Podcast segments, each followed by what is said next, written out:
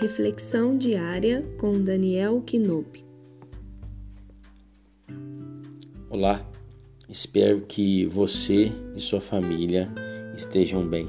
No Evangelho de Marcos, capítulo 10, versículo 45, Jesus diz assim: Pois nem mesmo o filho do homem veio para ser servido, mas para servir e dar sua vida em resgate por muitos. Nós, desde criancinha, seja ensinado ou seja por observação, aprendemos que é melhor ser servido. Gostamos daqueles que trazem a comida às nossas mãos, que catam as coisas que deixam para trás, que fazem tudo aquilo que desejamos.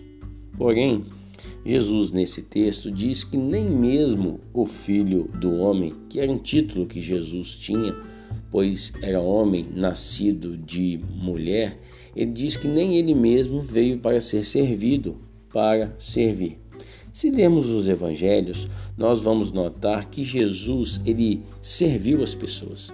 Ele dividiu o alimento que tinha, ele curou aqueles que eram enfermos, ele dividiu trazendo consolo, recebendo crianças, ajudando os mais necessitados e mais do que isso, Jesus dividiu a sua própria vida.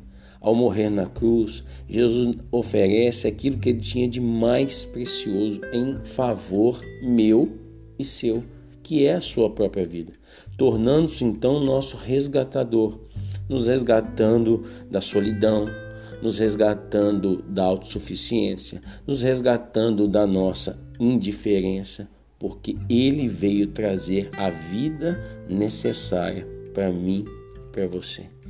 Ele é o seu resgatador. Pense nisso. Deus te abençoe.